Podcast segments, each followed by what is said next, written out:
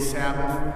Um, we are very grateful to have uh, two of our friends uh, representing some wonderful ministries that we'll tell you about. Um, Elizabeth Beer and Michelle Moyer are with us. Yeah, Elizabeth, raise your hand. Michelle, raise your hand.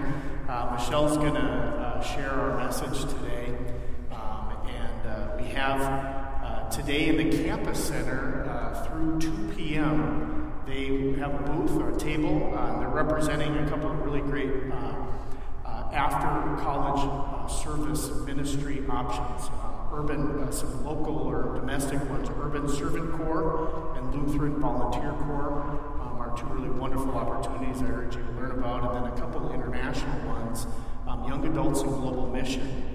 Um, which Michelle served in Hungary, and we've had a number of our alums serving actually in that program and other programs um, for that international uh, service, as well as the Border Servant Corps, uh, which is a short term opportunity there. So they're going to be on campus today uh, till 2 p.m. around that part in the afternoon. Uh, please do me a favor if you can.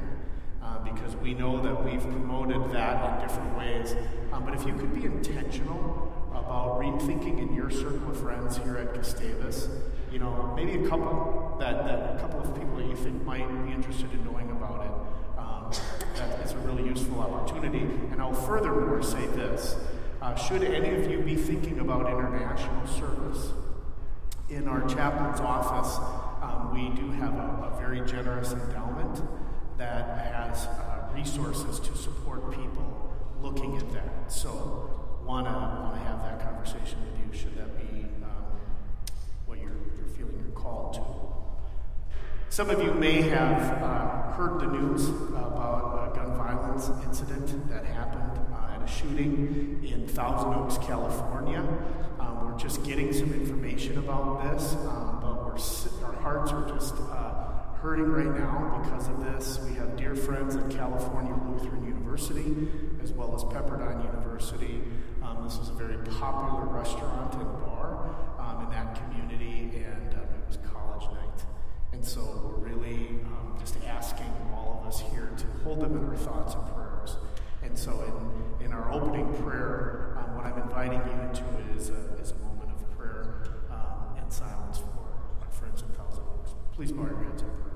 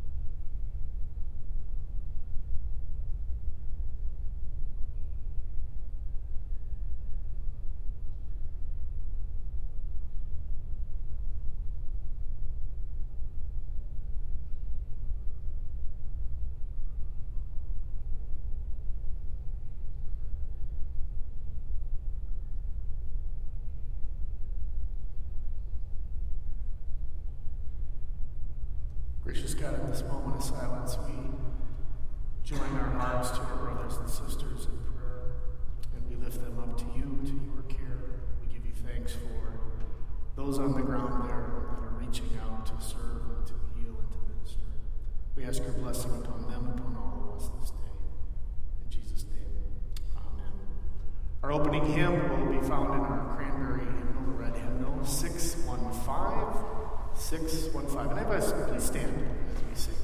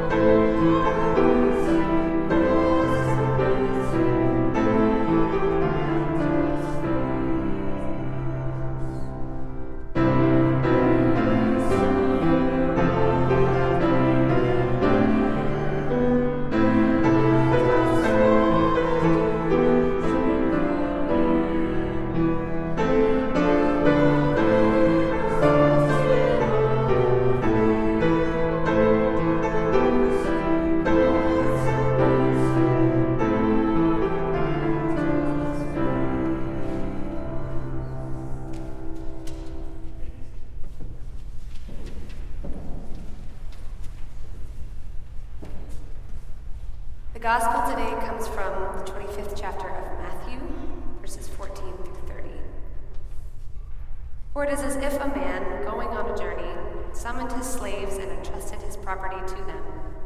To one he gave five talents, to another two, to another one, each according to his ability.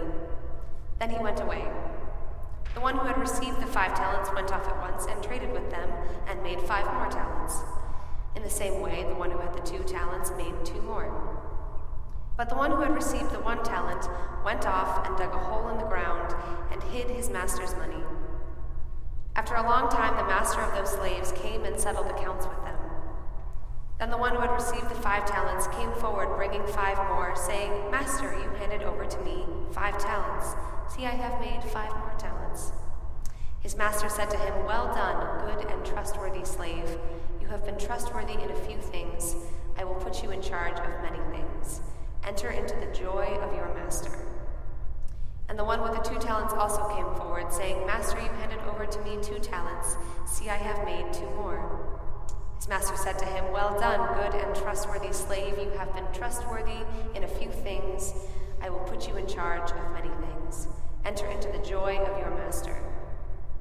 Then the one who had received the one talent also came forward, saying, Master, I knew that you were a harsh man, reaping where you did not sow, and gathering where you did not scatter seed.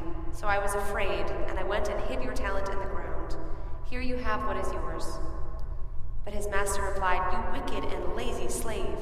You knew, did you, that I reap where I did not sow, and gather where I did not scatter? Then you ought to have invested my money with the bankers, and on my return I would have received what was my own with interest. So take the talent from him and give it to the one with the ten talents. For to all those who have, more will be given, and they will have an abundance. But from those who have nothing, even what they have will be taken away. As for this worthless slave, throw him into the outer darkness, where there will be weeping and gnashing of teeth. Holy wisdom, holy word. Good morning. My name is Michelle. Um, I'm here with the Life and Service Tour, which accompany, accompanies a whole wide variety of opportunities for service after graduation and possibly some short term opportunities. And all these programs focus on the mission of accompaniment, which means we're not bringing our own perspectives into the experience, but rather learning from our neighbors um, and serving alongside them through various nonprofits, both in the US and internationally. So we'll be around after worship and also in the Student Center for more information. This chapter of Matthew is full of parables, different scenarios apparently describing the kingdom of heaven, inevitably ending with one of my least favorite biblical phrases weeping and gnashing of teeth. This parable is no different. The servants who did well, who did not question their master or suggest he might be wrong, are praised and rewarded. But that pesky third servant, who buried gra- his money in the ground, is cast out into that fun outdoor darkness place with, you guessed it, weeping and gnashing of teeth. During my time in Hungary with the YAGM program, one of my roles was co teaching a Lutheran religious studies class at the local high school. In the past, I've had trouble reconciling my own beliefs with those of the Bible, and now I had to try to explain them to skeptical teenagers. For a month straight, the curriculum focused exclusively on these parables, and I started to really struggle. At first glance, these stories seemed like cautionary tales uh, how to go to heaven or how not to go to hell guide for my high school students. But they were understandably confused. During my entire time in the school, I've been trying to tell them that God was forgiving and full of grace and loved everyone. But here they saw Jesus portrayed as this unforgiving master. To those who have, more will be given, and from those who have nothing, even what they have will be taken away. It just didn't seem to add up with the idea of a loving and just Jesus. I was talking to my country coordinator, my mentor and guide during my year, and expressing how frustrated I was with this apparent inconsistency. I didn't understand how to follow this Jesus, how to model my behavior after him. The turning point for me, one that changed my perspective on my entire year of service and the Bible, was when my coordinator suggested that I stop looking for Jesus in positions of power. This whole time, I'd been seeing Jesus as the master and the king and the bridegroom. If these stories are meant to describe the kingdom of heaven, surely Jesus will be at the top. Yet, what if Jesus isn't the bridegroom or the king or the master? What if in these stories, Jesus is not the person in power? The system in this parable is broken. A man who takes advantage of others and abuses his authority remains in power and punishes those who disobey him without fear of retribution or loss. That doesn't strike me as a very Jesus like figure. Instead, I started to see Jesus in that third servant. Time and time again throughout the Gospels, Jesus works to dismantle systems of power. Time and time again, he walks beside those that society has deemed less than, instead of only showing favor to those with privilege. Jesus is all about fighting for justice, even if that means upsetting those who see justice as a loss of power. He was never one to follow the rules just because that's how we've always done it. The systems in our world are broken too. In Hungary and across Europe, the Roma people, whom you may have heard described using the slur gypsy, are oppressed from all directions. Some of the harmful stereotypes used to describe them are that they are stupid or lazy, and yet the reality is that no employer will hire them, and their access to education is intensely segregated and limited. When I spoke to my high school students, most of whom were white, they asked me why I would even bother working with the Roma community. I was wasting my time. According to the system in place, not just in Hungary, but around the world, the people in the dominant culture are the ones who have, and more should be given to them.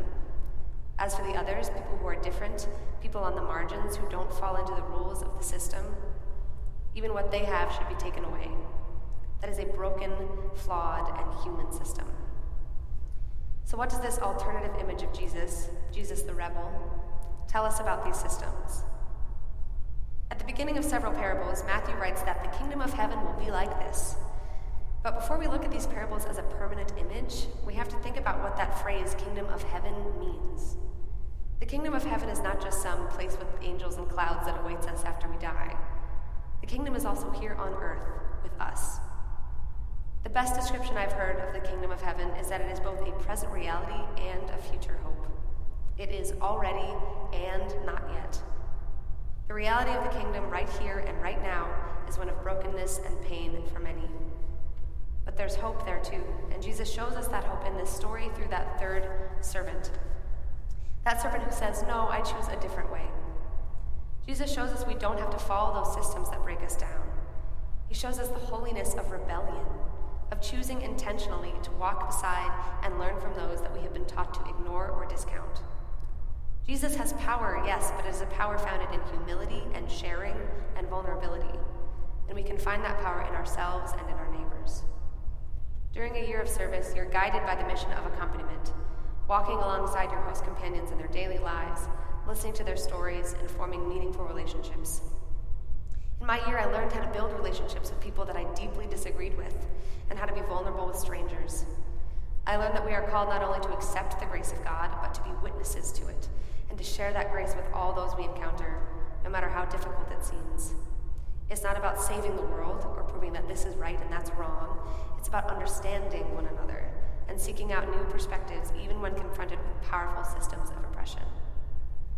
At the end of the parable, when the master rewards those who have supported him, he says, Enter into the joy of your master. Once again, my alarms are raised because since when has Jesus or God ever required proof of loyalty or test of ability to love us? That's the best part of this whole thing. This Creator who walks beside us, we enter into the joy of God the moment we are born. God calls us to experience that joy, to find it in the face of a stranger and receive it from them in return, freely and lovingly. Through a year of service, I found that joy and so much more. How will you find it?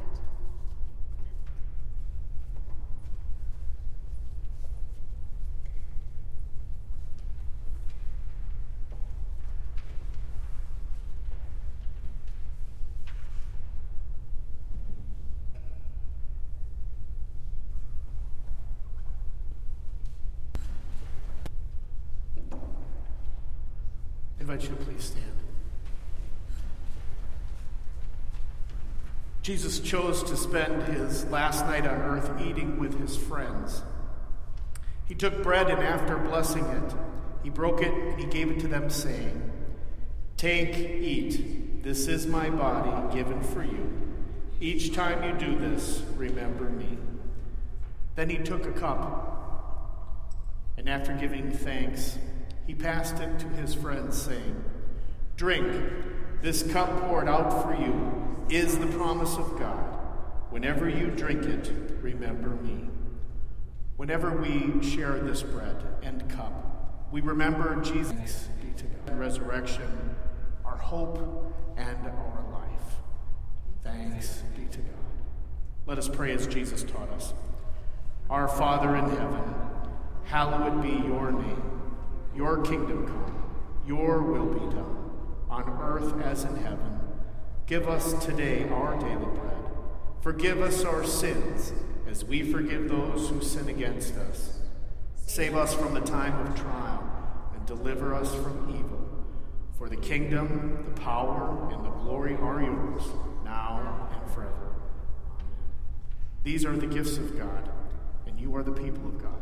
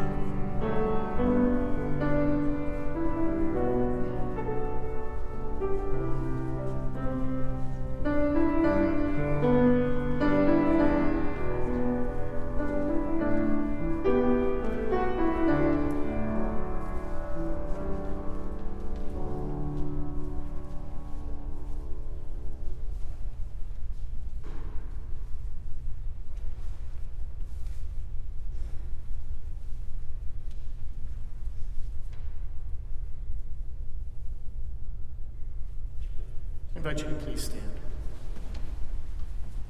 May the body and blood of our Lord Jesus Christ, which you've now received, strengthen you and keep you in his grace.